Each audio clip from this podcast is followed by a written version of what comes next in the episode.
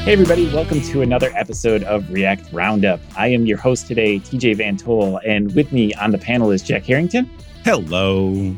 And I also, before we introduce our guests, I want to encourage people, we haven't done this at the top of the show, but encourage you to come hang out with us in our Discord channel. So oh, yeah. You will find a link in the show notes, or if not, and we failed, you can also find by just Googling React Roundup and finding a link. Uh, we hang out in there. And if you have any questions from the show, anything that comes up, Uh, feel free to pop in there uh, and come hang out. Yes, please. Cool. And with that, I want to introduce our special guest today. We have Eva, Eva Kop, Koprolova, right? Am I, did I get it right? More or less? Yeah, perfect.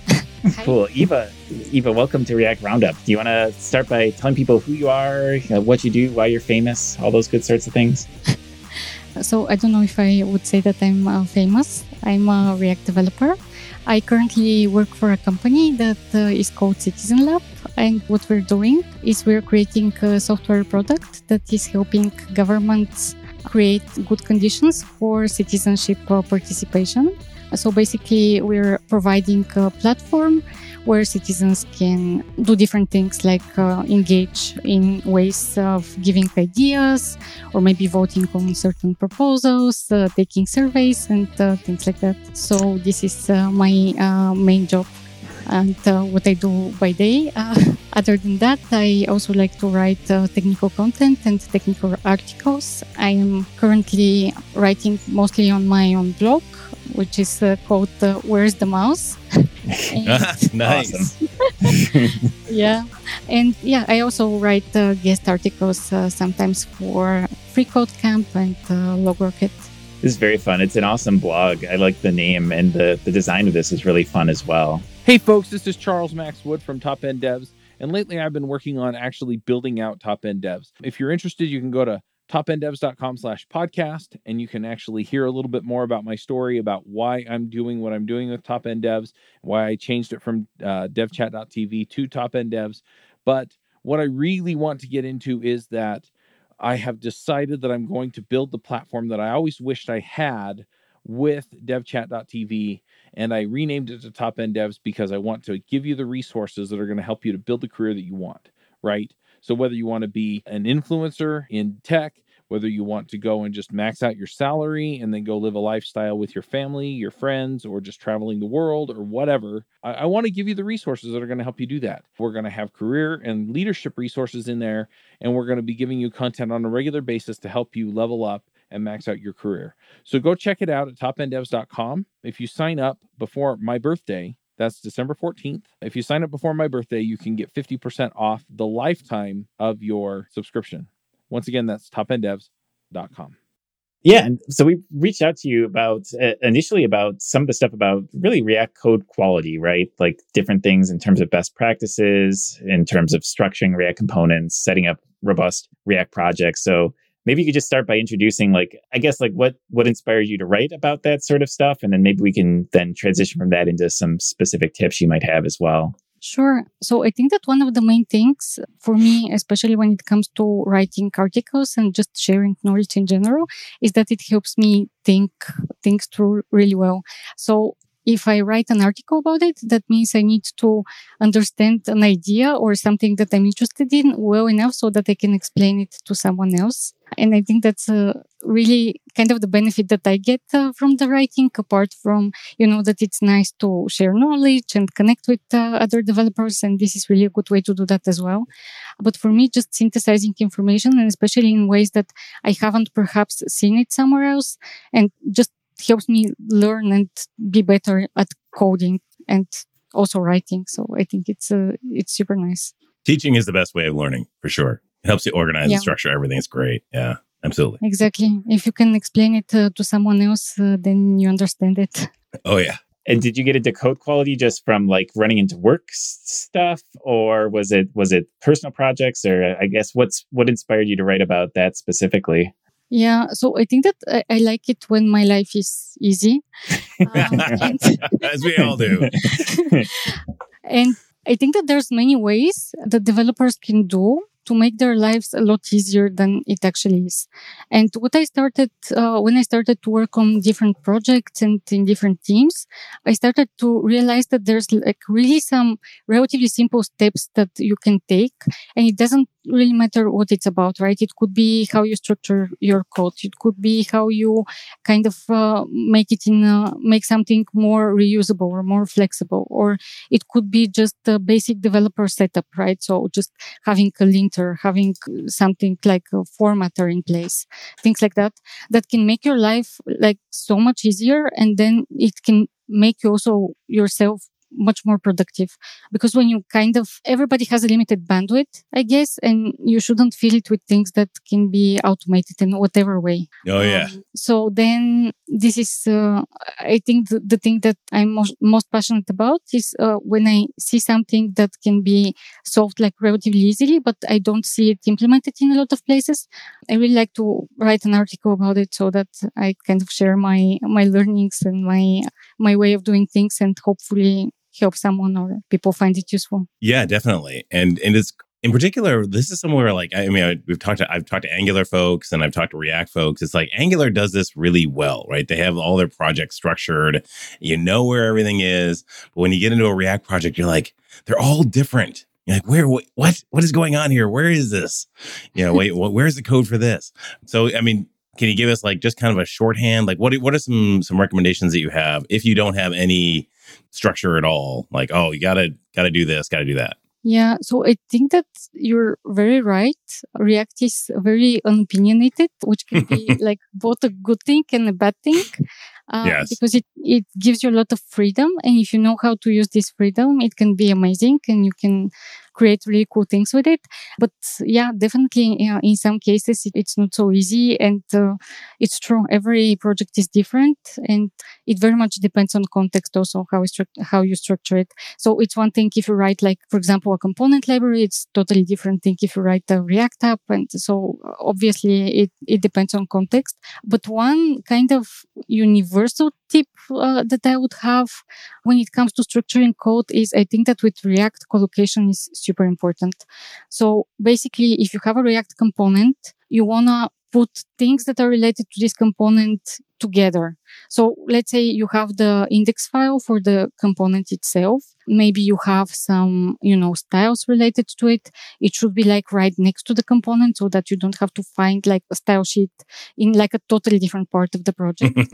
If you have a test for it, it should be right next to it, because it's, it acts not only as, you know, gives you confidence, and it's nice to, to have tests, uh, generally, like uh, in my, yeah. in my opinion, but it's also like a documentation thing, right? So whenever you have a component yeah. and you have the test right next to the component, then you very easily can understand what this component is about, what it does.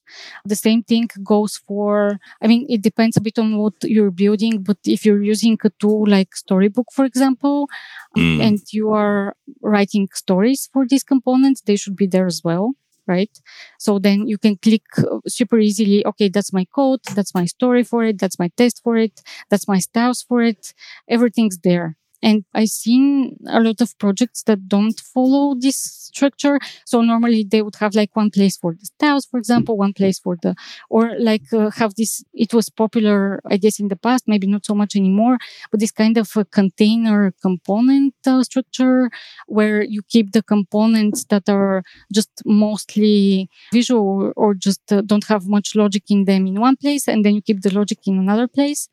And I find this more confusing than just collocating things that belong together, really together.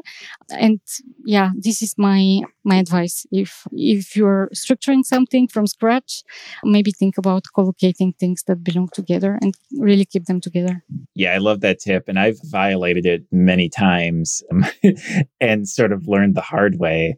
I actually feel like lots of times the defaults don't do that, because I feel like having just started a Next.js app, I feel like their defaults creates like a styles folder. I'd have to look now, but I, or at least if not the actual like uh, boilerplate, like I feel like lots of times online examples still encourage you to separate these things. Um, styles and tests is the other one. I, I feel like having a test folder that's like a, a mirror of your main source folder is still a pretty common practice and something I've still still do as well. But I tend to agree. I, I like your tip that putting them together, I can see the benefit of doing that. Yeah, no, for sure. And also to be clear, like there's no one strict rule that anyone can follow, right? It's every project is different, every code base is different. So it, depending on the context, it might make total sense to separate some of that and put it somewhere else, for example.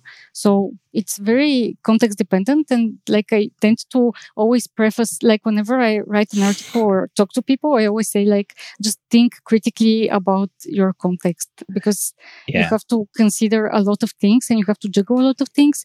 And for example, okay, I love collocation. If I work on a project that doesn't have that or follows a bit of a different convention and I have to rewrite the entire database so that I follow this one principle, then I probably won't do that, right? So yeah. yeah, yeah. It's very important to, to keep in mind that, you know, this advice, any advice, it, it's never going to be like one hundred percent universal. Yeah, there's definitely three states. There's like not having any conventions at all. And then there's having conventions that aren't what you like. And then there's having conventions that you like, right? And so certainly in a, a, at a cultural level, when you get onto a team, if there are conventions, but they're just not the one you like, then that's, yeah, you probably don't want to fight that. Yeah. If, it, if it's working, just keep it working. Yeah, it's always yeah, easiest. Go ahead, Eva. I, w- I was just going to say, uh, you know, what they say, like if it's not broken. yeah, yeah, exactly. Don't fix it. Yeah, that's, I, I find that those sorts of things are easiest to decide on at the start of a pro- oh, of a project, if possible. But lots of times, it's always hard because lots of times you only learn through once you get to scale, right? So it's it's you're, you're kind of damned if you do, damned if you don't in a way. That's uh, very true. What other tips do you have for us, Eva? Because that was an excellent one. Is there any other t- advice for like beginners, um, either whether it's like component related or project structure related? Yeah, so I can only kind of go from my own experience, and I'm a self-taught developer. So basically uh, what I did is uh, one uh, day I sat on a computer and kind of uh, learned how to code uh, totally on the internet. So this is, uh, I guess that it depends uh, a little bit on your background, the kind of things that you would struggle with uh, when you're learning to code and when you're a beginner. But coming from my perspective, one of the things that I found really hard in the beginning is just thinking in terms of not visually, uh, in terms of like pages or like larger chunks of the, generally when we talk about U I, but thinking in terms of components. And this was mm. like a kind of a mind shift that React really forces you to, to make at some point. And one of the things that I found really difficult was to know every single component state from the beginning and think about it and consider it and really implement it in a way that makes sense. Because normally what happens, especially if you're a junior developer, is you receive like the design from the designer, or maybe you make it yourself if you're really talented, but you get like an image of what you have to build. And the website is the thing that you're building is, is not an image, right? It's an thing that's alive, it's interactive, it's very, very different from the design that you get. And uh, mm-hmm. if you if you get the image of that, like it's really difficult for that image to convey all the information that you need to have in order to implement the thing in the right way. So a concrete example of that would be like any U I that deals with data fetching in any way. So you can have like a super nice image of a table where all the rows are super nice and the images fit and the text is, you know, the correct length. And everything is just, it looks super nice on the design. And then when you get the actual data or when you try to work with like actual, yeah, just real life. Yeah, it just uh, totally blows websites, up. Right. There's a lot of things to consider. So the one thing, uh, one thing to consider is, okay, what happens until I wait for this data to come, right? So mm-hmm. I need to have like some sort of a loading state there. It has to be, it has to look okay for the user. They have to know that they're waiting for something, right? You have to give them the necessary information. And then, okay, uh, so what happens, uh, for example, then when I switch the page? And I have to wait for the data for the second page, right? So I have like this one loading state before, but should I use the same one? Well, no, because I already have some data to display. So I need like a kind of a another loading U I for, so basically for the different uh, scenarios when I have data and when I don't have data. So in, in the one case, you have something to show, so you better show it. So that's like one of the things that it's, it's really hard from the beginning, right? It's really hard to get this picture from just looking at the design. What happens if there's no data, right? So you need an empty state of some sort. What happens if uh, there's an error on the server? You have to have a mechanism to, to let the user know that something has wrong or, yeah. So all of these sorts of things just make it a lot more complex than, than following the, the design. And I find that super interesting. It was, it was a challenge in the beginning, but definitely something that I think it comes with practice, and it's also like it, it makes it challenging and it makes it interesting to like build super nice U Is that, you know, are usable and yeah, overall working nicely. Yeah, you're totally right. I mean, it's not just, it, and there's also like the empty state where you loaded the data, but it's empty, right? And so you probably want to put it in like a call to action, like, hey, you should add some data here, you know, or you should like, add a role or something like that, you know, if it's if it's a list of roles. And then I've, I've always seen where people, you know, they'll they'll spend a ton of time like pixel managing like the the The, the desktop view, like, oh, this header needs to be over by two pixels and needs to be a little bit bolder and whatnot. And you're like, okay, cool. But you're missing, as you say, all the loading states,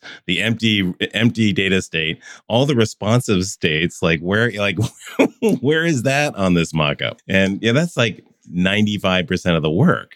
Yeah. Yeah, you're you're so right about that. I think that pixel perfect, I don't know where this term even... Ugh. Came from. It was probably before I uh, became a developer. Uh, it was a thing. Like uh, what I mean is that it's uh, probably really old, but uh, I don't think that it exists such thing, right? So when you really take into account all of the different states, all of the different scenarios, all of the different, like, especially if you're working with dynamic data, like all of that, and together with, as you said, responsiveness, which it's a given nowadays, right? There's no websites that are not responsive anymore.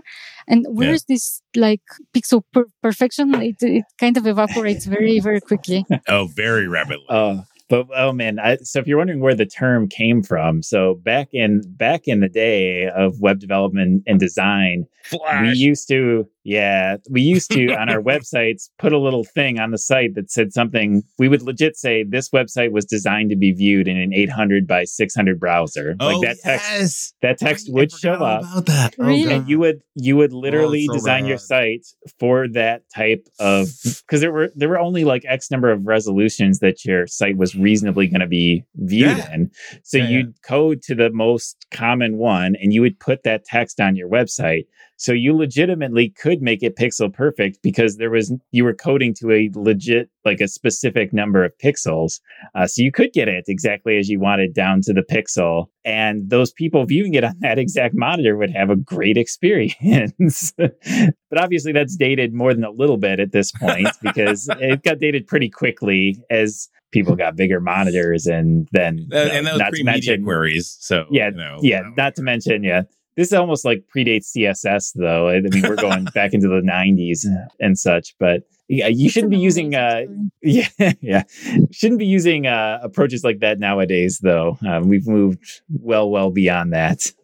You're right, though. It's a terrible marketing term. I'm sure it was come up with by by marketers who wanted to sell a product to like make sure you had pixel perfect designs. And uh, we'll never code.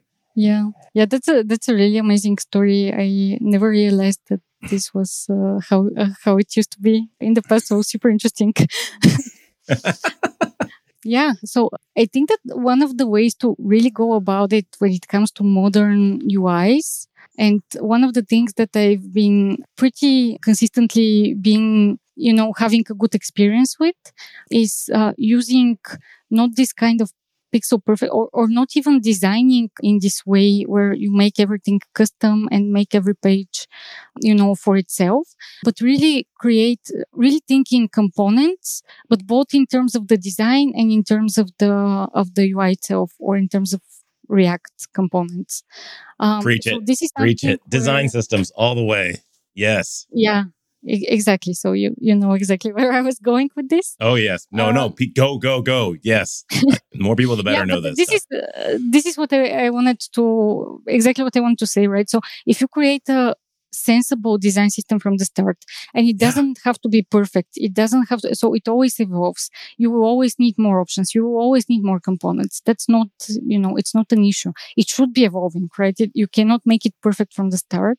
But if you have a good foundation, if you lay it out in a way that really makes sense for your product or your U I, like whatever you're trying to create, then this really streamlines the whole process. So from the design, the designer knows exactly what building blocks they can use.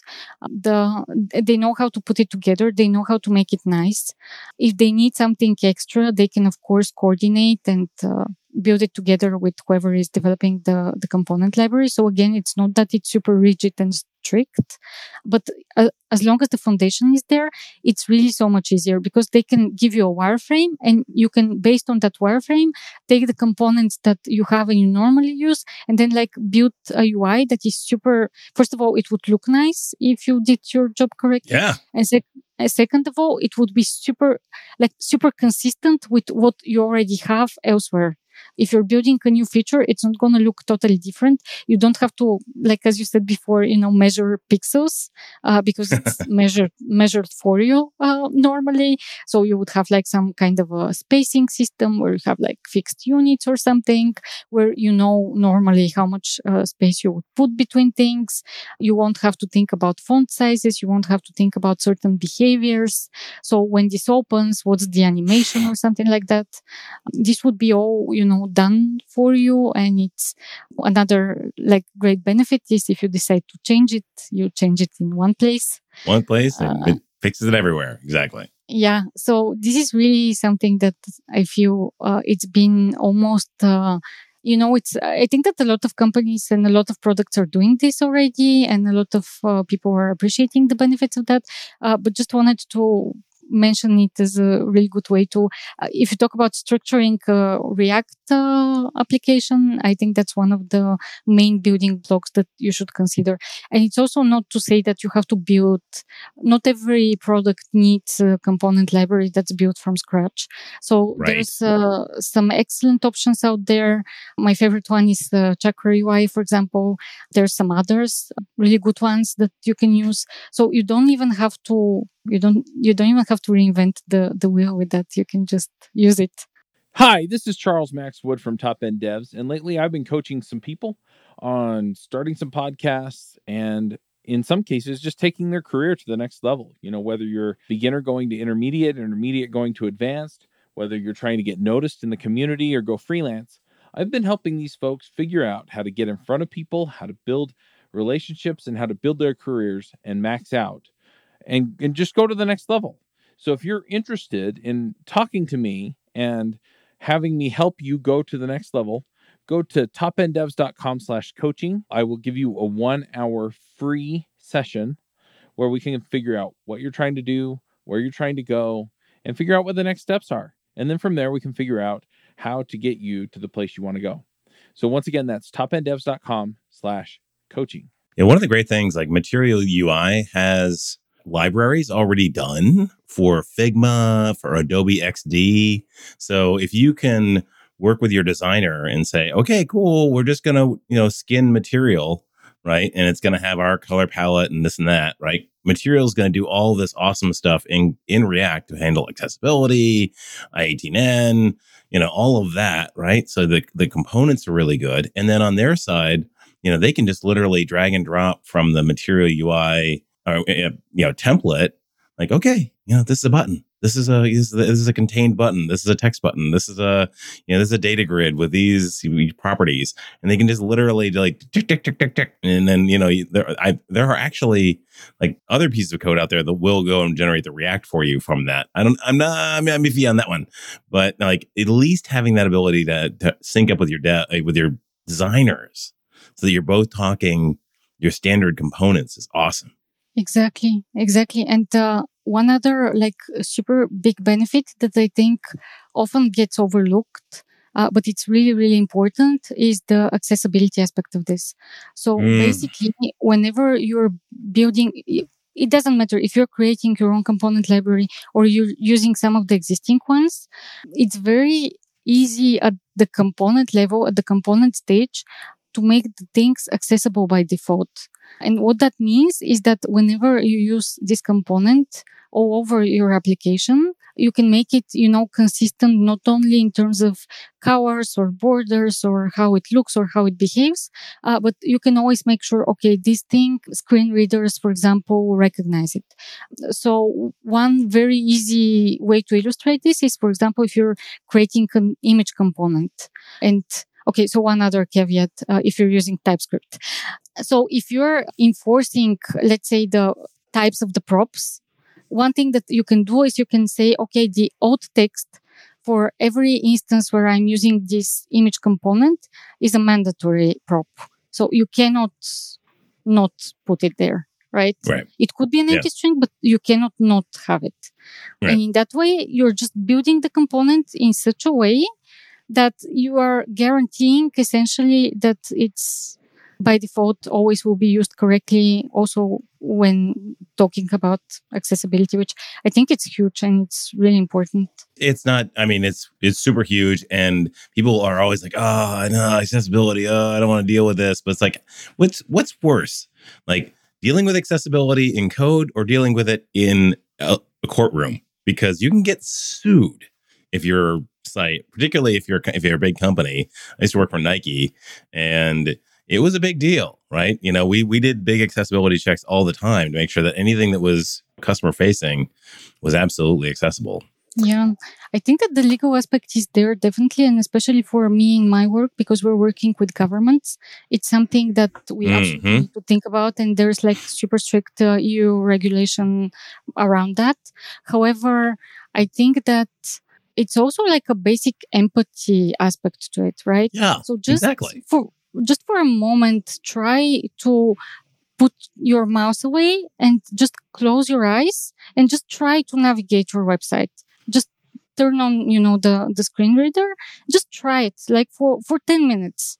Yeah. And you can very quickly build this kind of understanding and see why this is, you know, so important. And It's yeah. It, the internet is for everyone, right?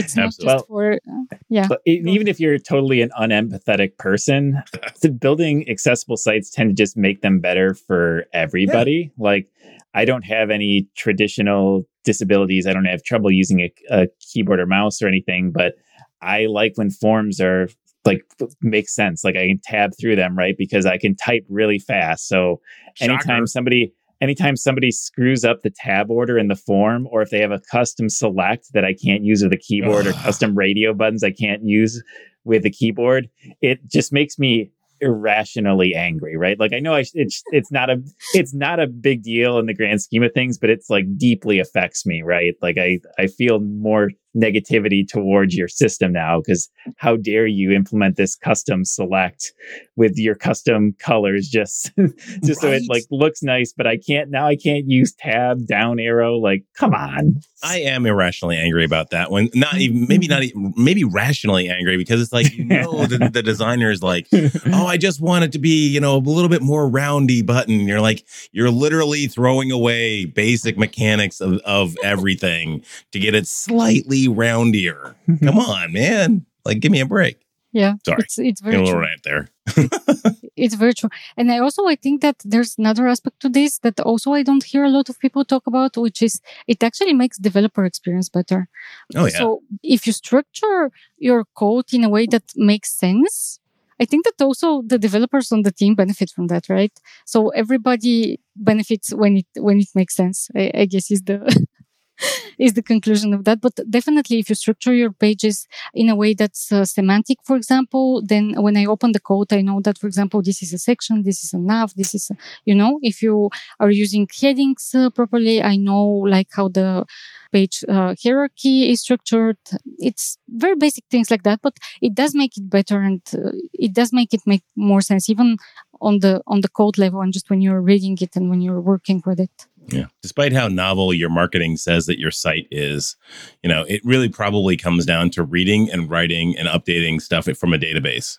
And that's that, you know, it's, it's the same way all around, right? It, there's not, there's not there are a lot of different ways to do that, but the more conventional, the better, the least surprising, the better.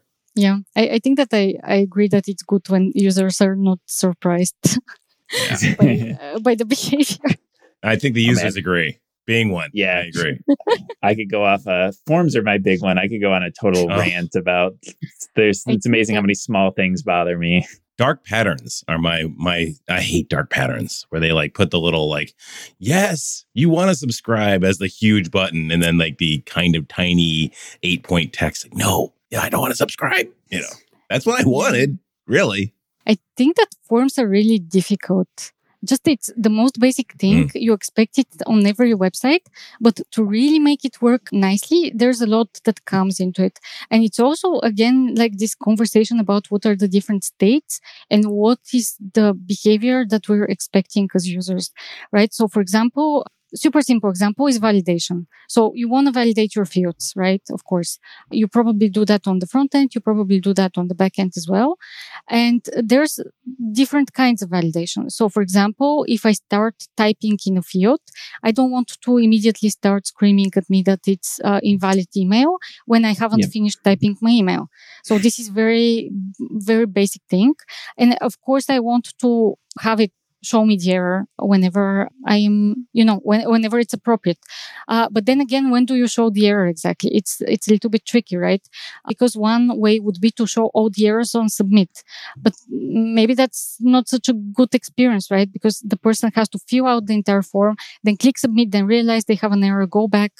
Maybe it's not the best experience, but then, yeah, so there's different approaches to that. Maybe you want to show it on blur. Maybe you want to show it on change, but not... Uh, Initially. So there's like many, a lot of discussion, and I don't think that there's one definitive answer. My whole point is that forms are hard, you know? Uh, forms are just, hard. Uh, yeah. Imagine yeah. if, uh, just for a Use basic, a form manager. yeah. yeah. Yeah. Like React Hook Form can give you, like, you basically tell it, check on blur or check on change or check on this. And you basically, you don't you have to deal with the mechanics of any of that. You basically just set up the validation rules that you want. Hey, it's got to be a phone number. Here's the regex, you know, hmm. and there you go. And it handles all that stuff, which is great. But, you know, yeah, yeah. it's really good. I really like it as well. And there's another, uh, I, I guess, a little bit tricky aspect to it. So imagine if you have like async validation, because not everything oh, that you yeah. can check, you can check on the client. So, for example, if you want, if you have like a sign up form and you have to check whether this email is already used or something like that, right? There's no way to, to know that just on the front end.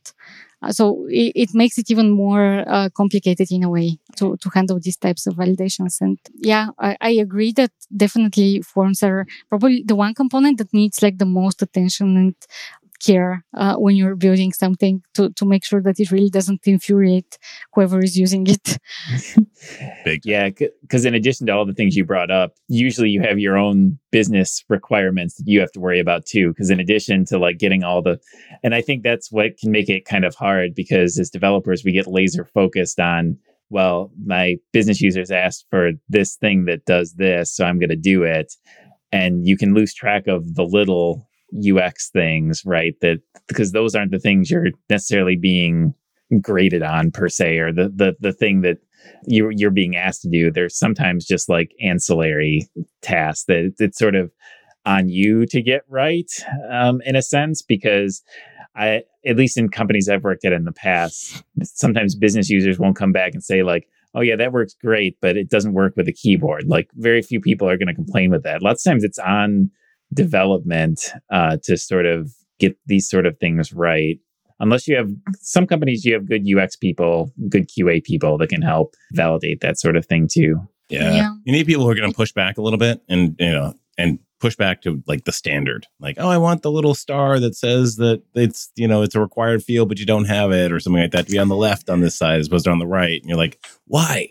That's, you're only asking in this one field. Like, I don't need to burn credibility every single time, but we're pushing yeah, back on that. I'd rather like get, get some backup, you know, hey, hey, U X person, that's, give, give a little pushback here, you know, please. I, I will say that's, to me, that's the trickiest situations I've been in, is when you have a designer that's in like a position of power that like really likes the the look of something, right? And pushes heavily for it. And as a developer, you can try to push back in those situations, but sometimes it can be tricky, right? If you have a de- designer that really wants something to look and work a specific way, it can be a tough situation to be in, but eh, it's a fight worth fighting. Never been there. uh, I, no, I, I'm thinking of one specific Quite situation. So yeah. Yeah, it's really. Definitely a negotiation, right? So you have to balance, oh, yeah. uh, on the one hand, uh, the designer and uh, what they think is best. And also, like, I firmly believe that people do things with good intentions, right? So if anyone yeah. has like yeah. a super strong opinion on something, it's not because they it's personal against you. It's probably because they don't understand the problem, or they don't appreciate it, or maybe there's some education that uh, needs to happen, and just open communication where you just explain the, the problem, and then ideally, and of course there's different people, right? There's uh, stubborn people that won't always re- respond to this kind of treatment. Uh, but uh, generally speaking, and uh, from my encounters uh, in the in tech teams, um, if you have good arguments, people will normally hear you out, and uh, yeah. they would do what you suggest if it makes sense. But yeah, that's the designers are on the one hand, uh, product people are on the other. So they have like specific other needs that they need to cover. They have like a different yeah. set of priorities, different things in their heads. So it's, yeah, it's always a balancing act, and it's always a team effort for that reason, right? Because you can develop like the most amazing website with like the most accessible forms that work with the keyboard and just uh, with the thought, you know, you think it and it's, uh, it feels, and it's uh, super nice. And then if nobody's using it, uh, there's no really, yeah. So no, it, it's, it's very, very well said. I, yeah, I think it's it's important to uh, to keep that in mind as well. Yeah, because I think that's, you said it extremely well, because in those cases, it was lots of times, well, the business people wanted to see the features put out so that the users could use it. And going back to like get accessibility and keyboard, you know, keyboard usage right would take a few days. Well, it's like, well, they want us moving on to the next thing, because those are the things that actually ship some value and get people using the app. So I like the way you frame it. It's just, you got to find a balance, because it, the extremes on both ends are really not moving the business forward. So yeah. you got to s- talk about it and meet in the middle. So the schedule is always a good point of negotiation. You know, it's like, oh, you build this custom component, but that would take two weeks, or you get something off the shelf that would take half a day, you know, if we just do it regular way.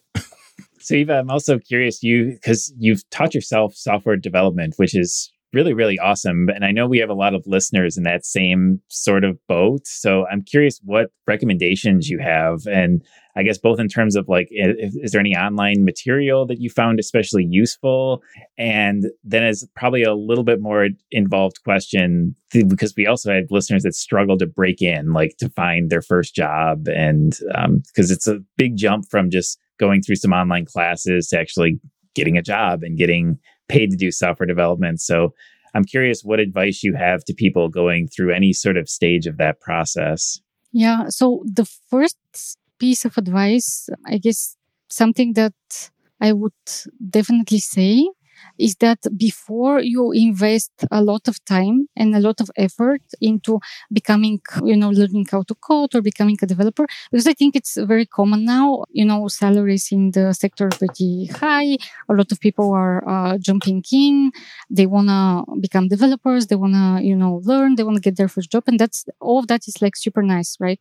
Don't get me wrong. I, I really want more people. I want also, you know, more uh, diverse people and uh, all of that. However, what I would suggest to everyone is to just try a bunch of free resources first before they spend a lot of money on like something like bootcamp or university degree or a lot of uh, this is uh, you know, not if you are just starting university, right? This is if you are wanting to switch careers or, or something like this. So before yeah. you invest a lot of time and effort and money into this, just really test the water first, see if that thing is for you, because I Yeah, maybe maybe you like it and maybe you love it and maybe you make a career out of it and you're super happy with it. Uh, and it's what uh, happened to me. But maybe also you, you don't really like it and maybe your time is better spent elsewhere. And you can find that out without spending hundreds, possibly thousands of dollars. And uh, yeah, so this this would be my one uh, one piece of advice to everyone who wants to jump. And I really don't want to jump into it, and I really don't want to discourage anyone with this. Like, definitely do it. Just do it uh, smartly and for free. And on that note, uh, one cool resource that I would recommend and that really helped me a lot, especially in the beginning when I was learning, is Free Code Camp. It's an amazing website. It's uh, They're, uh, I think that they're currently also updating uh, their curriculum to include a lot more than just JavaScript. So you can learn all sorts of things there. You can learn front-end, back-end. I'm not sure uh, if they're launched launched it already, but I think it's uh, if it's not there, it's definitely coming. It's the like a machine learning uh, course, so it doesn't like really matter what kind of field uh, you want to go into. Definitely go and check out this website. It's a non-profit organization, so it's completely free. You can do a lot with it, right? You can really test it and try it and understand if it's for you. And then if it is, and if, uh, you know, you want to buy books or you want to buy courses, then that's a whole different story. But you're coming a little bit more prepared and understanding uh, what you're getting yourself into. Yeah, I wish I knew some way to figure out if someone has that kind of maker's mentality, right? Because I think that's what you really need. You need that that kind of, I'm I'm the kind of person who takes stuff apart and tries to figure out how it works, or I'm very interested in how it how it all fits together or something like that. Because I I work with a lot of folks at various levels of having this skill. And there's definitely folks who like they'll go and they'll like when they run into something, they'll hit up the error and they'll be like, oh, yeah, what does this error mean? You know, and they'll kind of dig into it. And then there are other folks who are like just immediately like, I'm going to go over to Stack Overflow and just kind of copy and paste in this error and just see what, you know, blah, blah, blah. And that you're not really learning anything. You're not giving yourself that opportunity to like really build up those muscles of, of I see this thing fail. How do I make this thing work? And that's just a yeah. critical skill. Like if you if you really want to go from, you know, junior to like lead, like there, you're going to run into stuff that there is no stack. There's no Stack Overflow safety net for weird, you know, deployment errors on blah, blah, blah, blah, blah. You know, you got to be able to actually figure it out. Yeah, I guess I have a bit of a, like, I agree with you generally, uh, but one thing that I would add and maybe have a little bit of a different perspective on is Please. that it's not necessarily important to do that from the start, because yes. in the beginning it's like so overwhelming, like the amount of information that you get just from trying to do something that you've never done before is really, really, you know, it can be very even like discouraging or demotivating at times, because you you've never done this before, you don't know how it works, you don't know anything, right? And you're trying to build like a basic H T M L page, and then to having to dig super deep into every single issue that you encounter with this, it's probably not super productive at this stage. And I completely sure. agree that if you want to advance and if you want to be, you know, a senior developer, and if you want to, you know, have this like really deep knowledge and understanding of what you're doing, you definitely need to do that at some point. Just when you're a beginner and when you're starting out, just make it work, you know, make it mm-hmm. do the thing that you want it to do. Copy paste code. It doesn't matter. You understand it later.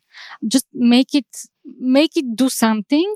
And then once you get this like adrenaline hit from, you know, seeing nothing on the sc- screen to seeing something, and that something does what you want it to do. I, I think that this is like the, really the motivating factor from there to really dig deeper and understand further and build more things. Like I can uh, tell you about my very first uh, project that I built with React. And I think that it took me probably a month or something. Mm-hmm. I had to build like uh, one of the free code exercises that I was doing at the time was to build the game of life. Oh, yeah. It's very simple. Yeah. It's very common uh, problem to, to solve for every developer. This was like the hardest thing that I had to do at the time. And uh, right now, when I look at the code and I see what I did there, it's like, you know, ah, oh, uh, God, fa- no. face palm emoji. Mm-hmm. Yeah, But yeah. it works, you know, it, yeah. it works. And this was like, I felt like a huge sense of accomplishment because of this, even though it's horrible. And I think that's really important when you're starting out. Just make yourself feel good, you know, make yourself like you're actually progressing, and don't get too, too deep into things that are maybe not super important at the moment. And once you advance and once you, you know, uh, understand a bit more and you can have a bit more fluency with the language and, you know, a bit more concepts, then definitely, you know, gain also this deeper understanding. And pick a right-sized project, right? You picked a good one there. You picked, you know, game game of life is, it's a little, it's complex, but it's not o- over complex. And you're not bringing in like all this extra, you know, you know, I don't, you probably didn't do it in like S V G or canvas tags or whatever. And it's like, I, I just, I see a lot of folks like go from zero to like you know, they're they're they're trying to learn the guitar, right, or something, and they go from like knowing nothing to like trying to play like Stairway to Heaven as their first song. It's like, dude, okay, let's you know, let's let's bring it let's bring it back a little bit. Is that the hard one? I have no idea. Oh, okay, yeah, no, it's very very complicated song. Okay. Okay, ouch, I feel old now. All right. I, I know the reference, Jack. So if it makes you feel better. Oh, thank you. Yeah, it, I love the advice, though, of starting with free stuff because I... Yeah. So I went the traditional university route. And for me, I saw the dropout happen between the first and the second year. Like there, there were a ton of people interested in coding the first year. And then by the second year, it was like half the people or maybe even less than that that dropped off. Which I think like, you know, a year of traditional university is enough for you to determine if it's for you or not. But the downside is those people paid money to be in those, like a non-significant or uh, a fairly significant amount of money to be in those classes and a significant amount of time. So, but at the time, the, you know, that's one of the benefits of modern software development is that there is this free material out mm-hmm. there for you to sort of kick the tires with and try out. And so that's really, really cool. Well, Eva, this has been fascinating. This has been an it, awesome been chat. Awesome, awesome. Um, yeah, absolutely. uh, that's lots of great ad- advice. Is there anything like any last tips, anything we've missed or haven't talked about that you you feel is in is important or a- any last advice that you want to give people? Without sounding too cliche, uh, I hope, uh, I think that the best advice and the way that people can really learn uh, how to be good developers is just by doing. And yeah. This is very like building projects and it doesn't matter, right? So it could be like a personal small thing that you're interested in. It could be, you know, something for your job that maybe you have. So one of the cool things that we have, for example, is kind of ten percent time where you can build mm. whatever you want. A lot of companies have that as well, or maybe in the process of uh, introducing it, I hope. Uh, so just doing things and doing things, especially outside of your comfort zone. So me as a front-end developer, for example, it, I find it hard to do things maybe on the back end sometimes. Just challenging yourself. This is, I think, the best, uh, really the best advice. And uh, nothing else works, at least in my experience. Nothing, nothing really learns like so. doing, you know? Absolutely. Agreed. Awesome. It's good words to end on. So why don't we move into our picks? Hey, folks, if you love this podcast and would like to support the show, or if you wish you could listen without the sponsorship messages, then you're in luck. We're setting up new premium podcast feeds where you can get all of the episodes released after Christmas twenty twenty without the ads. Signing up will help us pay for editing and production, and you can go sign up at devchat.tv slash premium. Although, man, it's a hard segue to make from that. Um, but we're going to move into our picks, which is our segment where we pick just something from around our lives or some sort of tech uh, that we want to pick. And Jack, do you want to kick us off today? Sure. Boy, I watched two really good movies over the weekend. And the first one was Everything Everywhere All At Once, which is just, oh my God, so good, that movie. It's crazy good. And then, like, as if to, like, just go completely on the other end of the of the spectrum, we watched, was it Chip 'n Dale Rescue Rangers? Which was also insanely good, just from an entire, and like, but they're all, like, it, you know, you get in this world where you're, like, seeing the same movies over and over and over again, because no, there's no creativity in the scripts. And, but both of those movies are just so creative and so, well, okay. Everything Everywhere All at Once. That that's the movie you got to see because I'm telling you, just like talking to Eva here, like it's very mind expanding. It's very like, oh, wow, she's giving you a different perspective and it's really good. That movie will give you a different perspective and they do it really good. Wait, they made a new Chip 'n Dale movie? Like this is this is an old movie watch. This is no, no, no, okay. no, no, no, no, no, no. This is like this is like now. But it's also, okay. It's very super. It's, you know, it's very twenty twenty-two. It's very meta. It's very this, very that. But it's so well done. Interesting. All yeah. right. I will check it out. Cool. So my pick for this week, I'm going to go with a tech-related pick and pick Postman. So mm. uh, if you have not heard of it before, just a tool for helping you just issue H T T P requests. It's like it's like using curl if you've used that from the command line, but just gives you a lot of tooling around it. And I think it's a fairly well-known tool, but um, oh yeah, if you but if you haven't used it before, it's just super nice. And it came up at work recently because we have a series of like A P I requests that we have to formulate up in a very specific way. And they have a lot of tooling around just importing and exporting those things. So if you have somebody else in your team that's like, okay, there's a common set of requests you're going to need to to to use for your work stuff, Uh, it's it gives you like some nice tooling to just ship those things around and share them. So, and it's free to use. Like I don't think like I've paid them much money. I don't. I don't know actually their pricing. I I, yeah. I got to. Uh, maybe I'm cheating the system actually. Uh oh. Well, so. I, It's funny. I just talked to somebody at work about this, and I didn't know that it handles GraphQL, but apparently it handles oh. like it's got.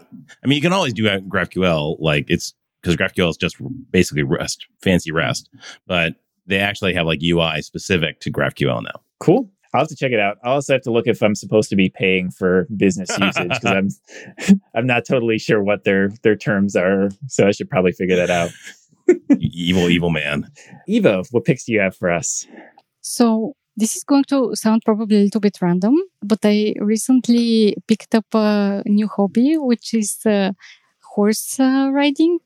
Mm, horse, awesome. Horseback riding. Yeah, yeah, yeah. yeah. And it's, uh, yeah, I, I found it like so refreshing because in, uh, for such a long time, all of my hobbies have been tech related. And it's been, you know, either writing blog articles or building side projects or, you know, staying up all night, uh, trying to debug stuff. Uh, and I really love it and I really enjoy it. But I also think that it's super important to do something else from time to time. Yeah. And uh, for, for my mental health personally, it's really good to sometimes get off of the computer and just do something else. So I'm going to have uh, this uh, pick. Can I be slightly geeky and ask if you're doing like English, Western, dressage? Like what, what kind of horseback riding are you doing? So I've had like so far lesson and a half. Okay. uh, but it's Western. Okay, cool. Okay. Nice. And it's really very cool. cool. And the It is the, very cool. The, the horses are super sweet. And oh, yeah. They do what they want for the moment with me, but uh, I, to, I, I will learn how to uh, control yes. and uh, yeah. Eventually. Yeah. It's yeah. it's my wife's escape as well. So I've I've went several times. It's okay for me. Like I, I enjoy it, but I'm I'm always happy like at the end, like, okay, that was fun. But whereas my wife, like I have to convince her. Sometimes I feel like if I left her on her own, we'd have three horses in our backyard and she'd be riding them around all the time. So it's another thing. If I think like if you haven't done it before, you should totally, much like software development, right? Try it out and see whether it's your thing. Yeah, yeah I, I love that. And always follow the directions of the folks in the barn. You know, they will tell you, like, stay away from that horse. That horse bites. It will follow that advice because the horse will bite. They usually, I tell, I usually tell them I have no idea what I'm doing, and they put me on like the old, the old horse that's like gonna just trot around, and I'm exactly I, we're exactly. we're on the same page, so it, it usually works out well. Exactly. That's some uh, strategic strategic move there. Yeah, exactly. exactly. Like T J, like you get the old horse. Uh, so even this has been great. Uh, last question for you: if people want to follow you or check out your content, what's, where is the best place for them to go? So I am on Twitter. Uh, my handle is uh, just uh, Eva Kop. You can find it easily, hopefully. And also, as I uh, said, my blog is called uh, Where's the Mouse? So it's blog dot where's the mouse dot com. And uh, you can find uh, hopefully interesting articles there. Awesome stuff. Well, really appreciate you joining us this week. I definitely learned a lot and there's some great advice there. So thanks one last time. And to everybody else, I'll see you next week. Yeah, thanks for the conversation. It was uh, super nice. It was great. Thank you. Bandwidth for this segment is provided by CacheFly, the world's fastest C D N. Deliver your content fast with CacheFly. Visit C A C H E F L Y dot com to learn more.